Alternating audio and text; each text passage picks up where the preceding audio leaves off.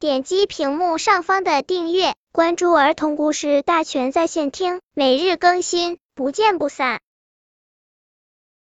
本片故事的名字是《大力士熊来了》。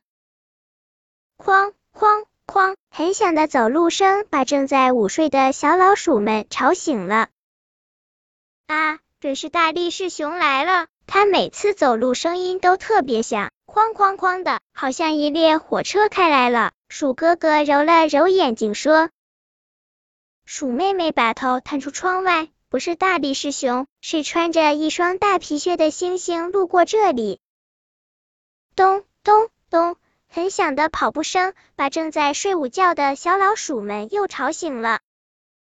啊，准是大力士熊来了！他每次跑步声音都特别响，咚咚咚的，好像一个小鼓在表演。鼠妹妹打了个哈欠说：“鼠哥哥把头探出窗外，不是大力士熊，是一只穿着高跟鞋的鸵鸟在赶路呢。”呼哧呼哧，很响的呼吸声传到了已经不想午睡的小老鼠的耳朵里。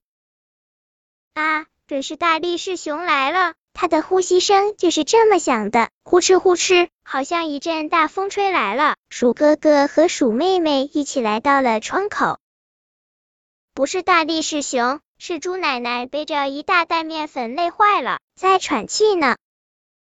让我们去帮帮他吧。鼠哥哥和鼠妹妹跑过去，嗨哟嗨哟，去帮猪奶奶扛面粉。可他们是多么小啊，根本帮不上忙。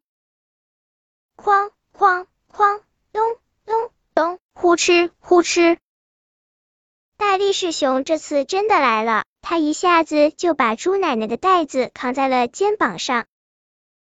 本篇故事就到这里，喜欢我的朋友可以点击屏幕上方的订阅，每日更新，不见不散。